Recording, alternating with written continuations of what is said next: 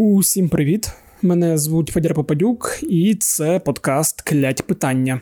Подкаст, у якому я відповідаю на різні кляті питання, від яких неможливо позбутися жодними медитаціями. Е, Якщо у вас також є питання, що порушують ваш спокій, то надсилайте їх на нашу пошту smmsobaka.pravda.com.ua або нашому Укрправда боту, який ви зможете знайти у описі телеграм-каналу УП Кляті Питання.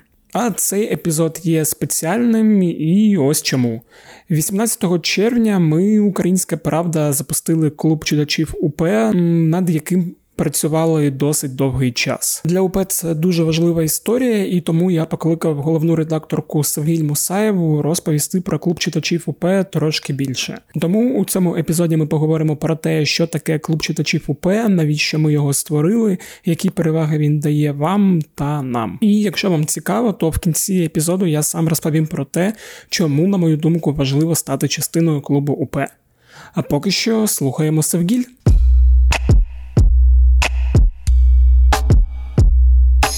Севгіль, привіт. Привіт. По-перше, вітаю тебе з е, днем народження, який в тебе був 18 червня. І Дякую. По-друге, вітаю з запуском клубу УП, який теж відбувся на твій день народження 18 червня. Так не було заплановано. У мене немає замашок диктаторських жодним чином. Тому що збіг.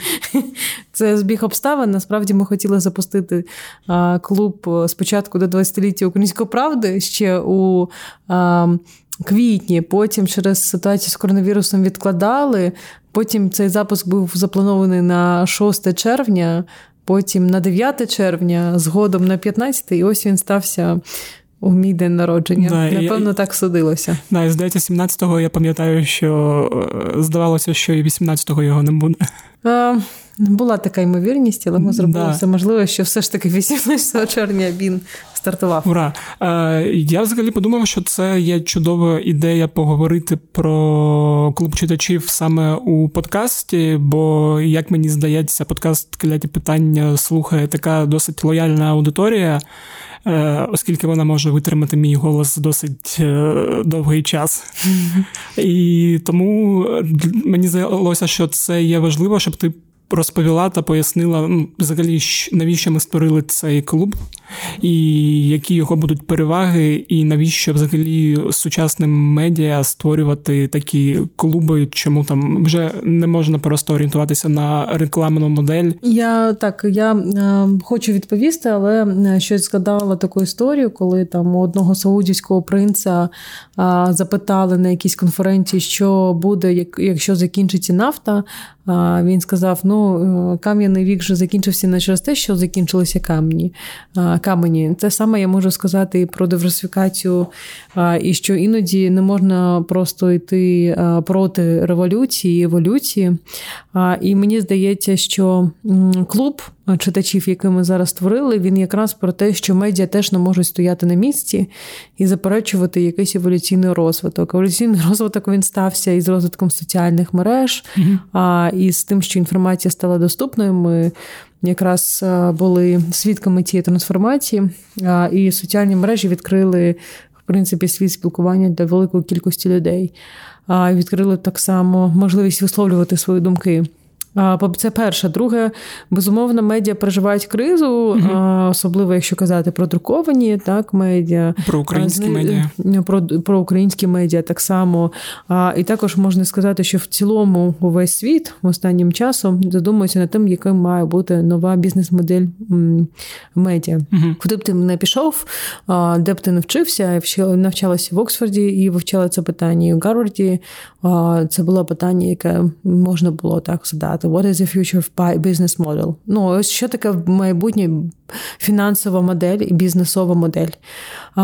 Звичайно, можна йти шляхом, і ми бачимо, що все ж таки медіа у західних країнах, розвинутих країнах, вони пішли шляхом paywall. Тобто, коли тобто, коли обмежується. так обмежується кількість контенту доступного безкоштовно і і вводиться платний контент. І, в принципі, для багатьох видань це було зроблено достатньо давно, і це їм допомагає якимось чином триматися якихось нормальних фінансових результатів. Але що я хотіла сказати, що насправді там українська правда, якщо говорити про українську правду, як про видання, яке було створено 20 років тому, є одним із небагатьох видань в Україні незалежних. Я на цьому хочу наголосити. Там, звичайно, там 100% майже нашої, ну окрім грантових якихось коштів, які ми брали на розвиток школи журналістики, були з рекламних ем, з продажу реклами. Ми сайт номер один серед інформаційних в Україні за результатами Сіміларвебу у травні 2020 року. І все одно, там, якщо казати про там західні видання, я думаю, що ми набагато краще себе почували. Нам не вистачає іноді е, е, якихось коштів на елементарні речі. І тому той клуб читачів, який ми запустили, це така вимушена історія. Угу. А, І про те, що потрібно диверсифікувати вперше все свої доходи. І нам потрібен такий дохід, як підтримка аудиторії у нашій фінансовій моделі. Це Звичайно, одна із причин, але вона не головна насправді. Ми просто не можемо далі заперечувати, що там журналістика змінюється, uh і читач е, так само вже є не просто людиною, яка споживає цей контент. Він співпереживає, і в тому числі ми хочемо а, дізнатися, що він про це думає, що для нього важливо. Звичайно, це не означає, що ми хочемо там а, фактично читачів пустити на свою територію. Це не так. Але ми хочемо, щоб читачі почули і зрозуміли, що ми є до них близькими, що такого там вертикального світу, який існував до цього, його більше немає. Ми про горизонтальні зв'язки з аудиторією, ми про співробітництва, і ми про те, щоб почути їхню думку про те, що ми робимо. Угу. Е, ну, Ти вже почала казати про журналістику і про кризу, яка зараз в принципі відбувається. На мою думку, ну якщо взяти так українські медіа як комнату, то мені здається, що за останні там роки е, більшість людей з цієї комнати виходить, як угу. а. А менше заходить. Тобто таке враження, що все менше і менше людей йде в професію, і все менше і менше залишається. І мені здається, це якраз пов'язано з тим, що ну, з певною кризою, що медіа для багатьох вже не так не таке цікаве, яке було раніше, і що дуже важко там перевернути талановитих людей, особливо в Україні, коли у нас там частина це якісь великі олігархічні змі, де не всі хочуть працювати. А у незалежних медіа не завжди є там певний ресурс для того, щоб підтримувати їх. Ну, мені здається, що проблема в цілому, що журналісти в Україні заробляють мало, і, на жаль, е, журналістам людина може працювати до якогось віку або ем, закривати очі на багато таких речей і благ цивілізації, ну, скажімо так. А до того ж, ця професія вона достатньо стресова, і про це також не можна забувати.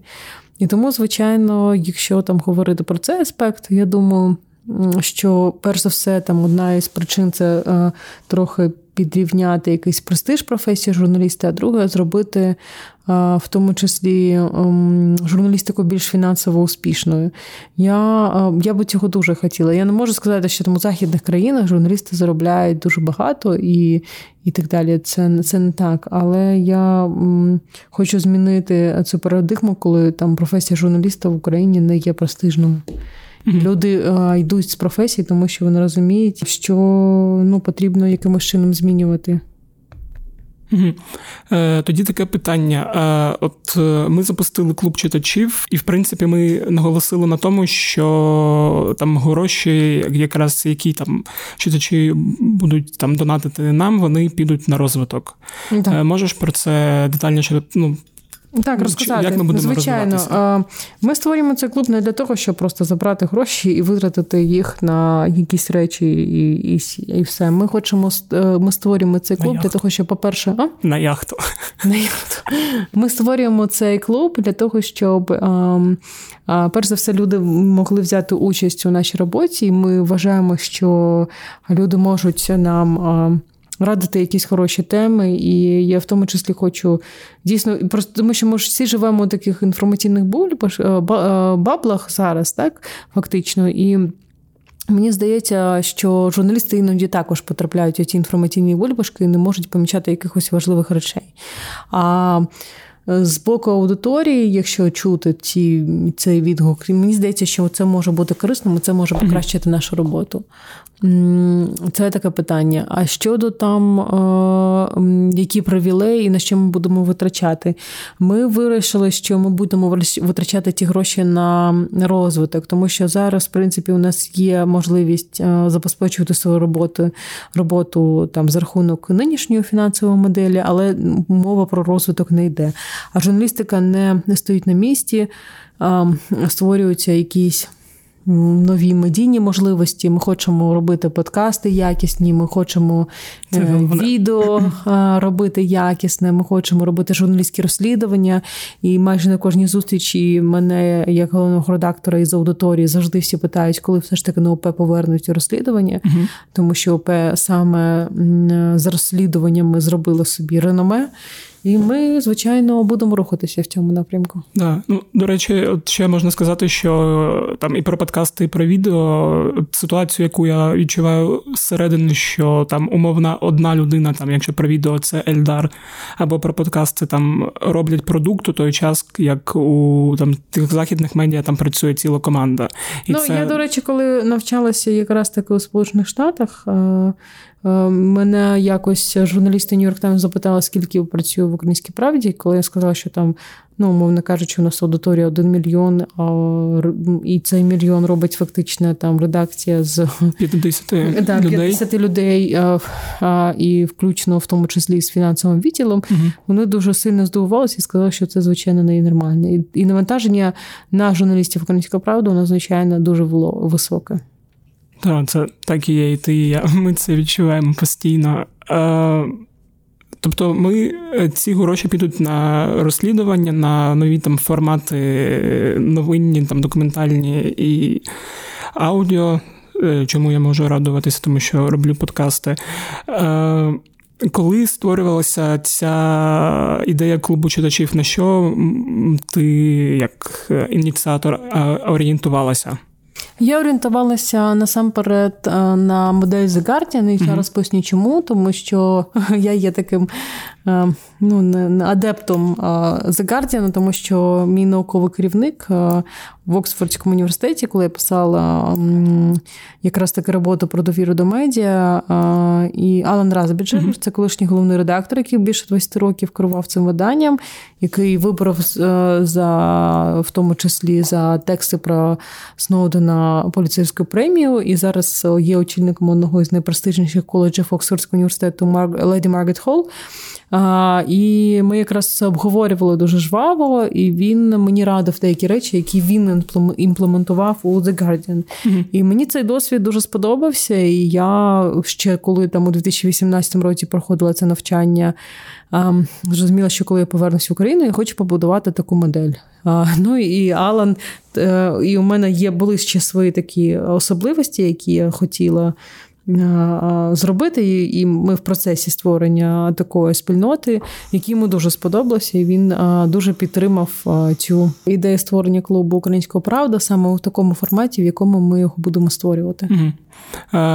Зараз, от 18 е, червня, ми показали перший етап.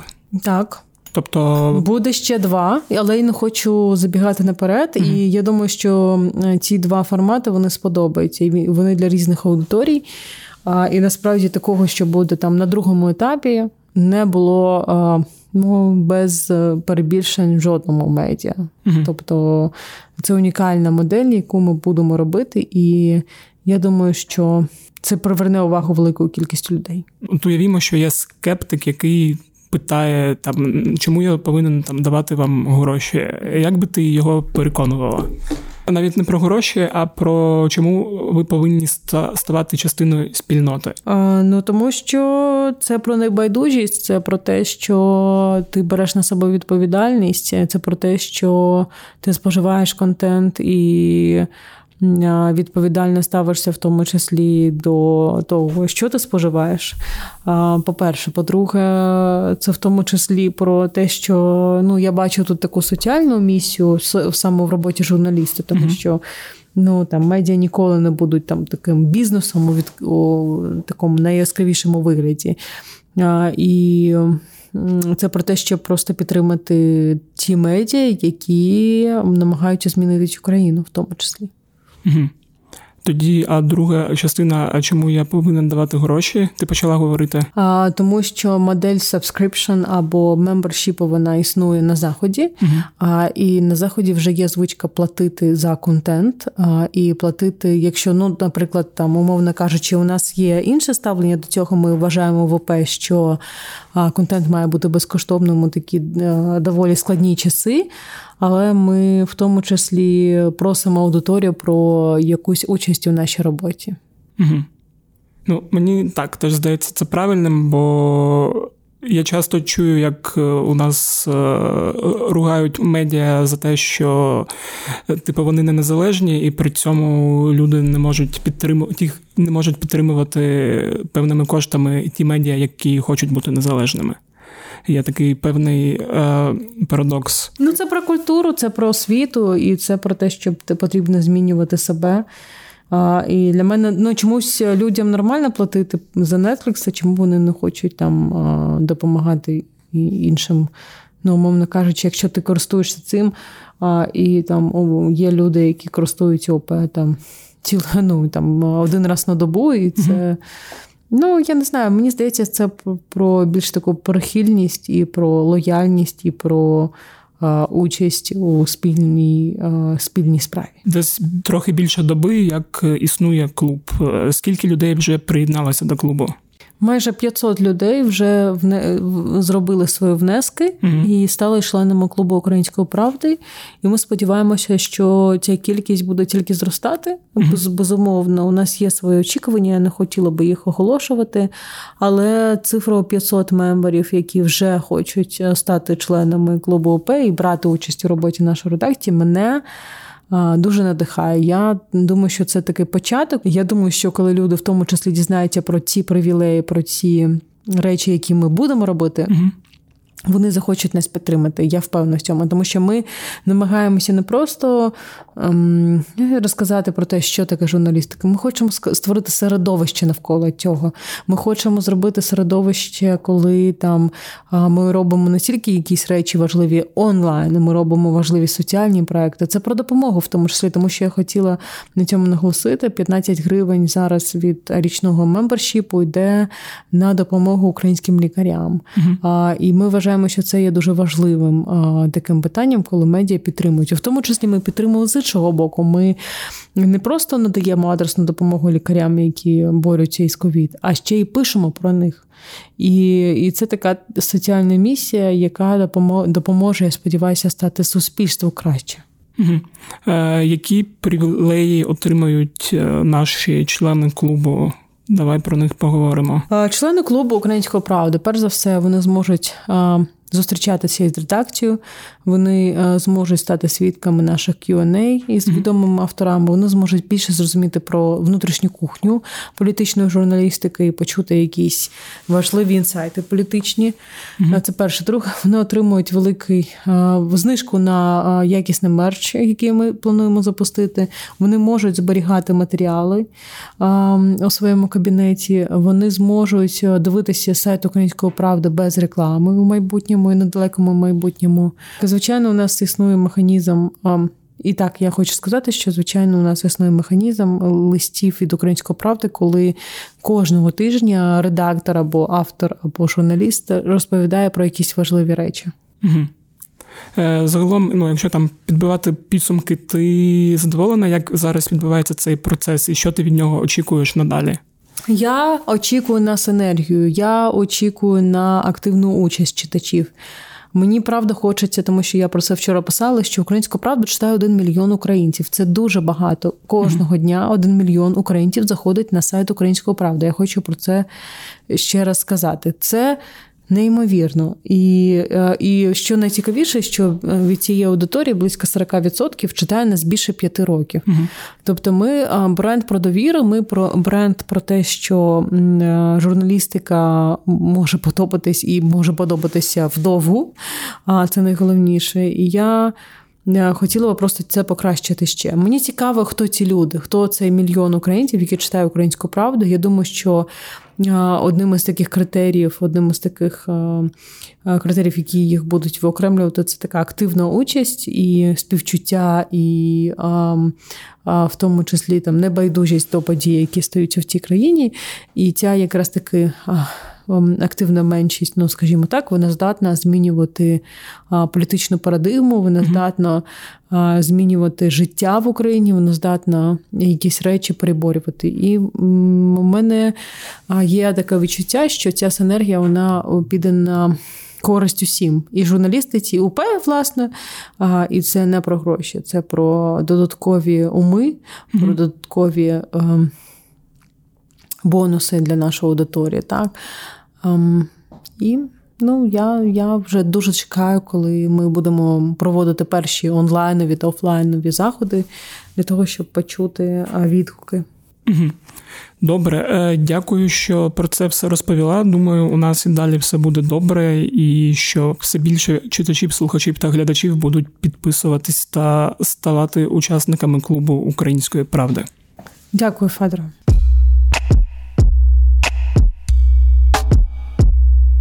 От, можливо, хтось з вас сам же став частиною клубу, планує це зробити, чи думає, а чи потрібно це взагалі йому. І саме тому я хотів би ще додати від себе та розповісти на прикладі телеграм-каналу та подкасту Кляті питання, чому цей клуб потрібен та чим він нам може допомогти. Я вважаю, що і у каналу УП Кляті питання, і у подкасту дуже лояльна та активна аудиторія. І мені завжди приємно, коли ви даєте зворотній зв'язок, е, можете подякувати, похвалити, поставити питання чи надати адекватну пораду. Взаємодія з вами та ваша підтримка це свого роду Red Bull, який надає мені крила та сили. Але за межами телеграму у інших соцмережах чи в коментарях на сайті з усіма тролями та ботами, чи просто якимись незадоволеними громадянами, е, ми вимушені читати дуже багато негативу, і у більшості випадків безпідставного чи надуманого. Е, саме тому, наприклад, я не дуже люблю Фейсбук та коментарі на сайті, бо це завжди дуже демотивує, і як і демотивує сама особливість людей завжди ругати, але ніколи не казати дякую. І спільноту таких, як ви, ми хочемо створити на українській правді, щоб у нас був клуб людей, які підтримують нас не тільки гривнею, але й своєю увагою, своїми порадами та своїм інтересом. А клуб людей, який зможе надати крила. Та сили усім, хто працює в українській правді, і саме тому я запрошую вас приєднатися до клубу. І ще одне я розумію, що подкаст кляті питання не найякісніший подкаст серед усіх, що я слухаю. Одна з причин досить часто звучить наприкінці деяких епізодів, коли йде перелік усіх людей, які працювали над випуском. Е, зазвичай це автор, це редактор, звукорежисер та продюсер. І дуже важко конкурувати у якості з такими подкастами, коли автор, редактор, звукорежисер та продюсер ти сам. Схоже навантаження є не тільки у мене, а й у інших моїх колег з української правди, де кожен робить роботу за трьох людей, і 50 людей робить те, що у інших. Редакціях робили 100 чи 150. І причина дуже проста: ми, як незалежне видання, маємо обмежений фінансовий ресурс і не можемо дозволити собі більшого. І у цьому сенсі ваша підтримка та участь у клубі теж може допомогти нам розвиватися швидше та зменшити навантаження на тих, хто буквально працює за трьох. І ваша підтримка це вихідний у суботу, зменшення робочого навантаження, розвиток чи можливість не вигоріти для таких, як я. І тому я теж запрошую приєднатися до клубу. А поки що це все. З вами був Федір Попадюк. Почуємося наступного тижня. Бувайте здорові і приєднуйтесь до нашого клубу читачів. Бувайте!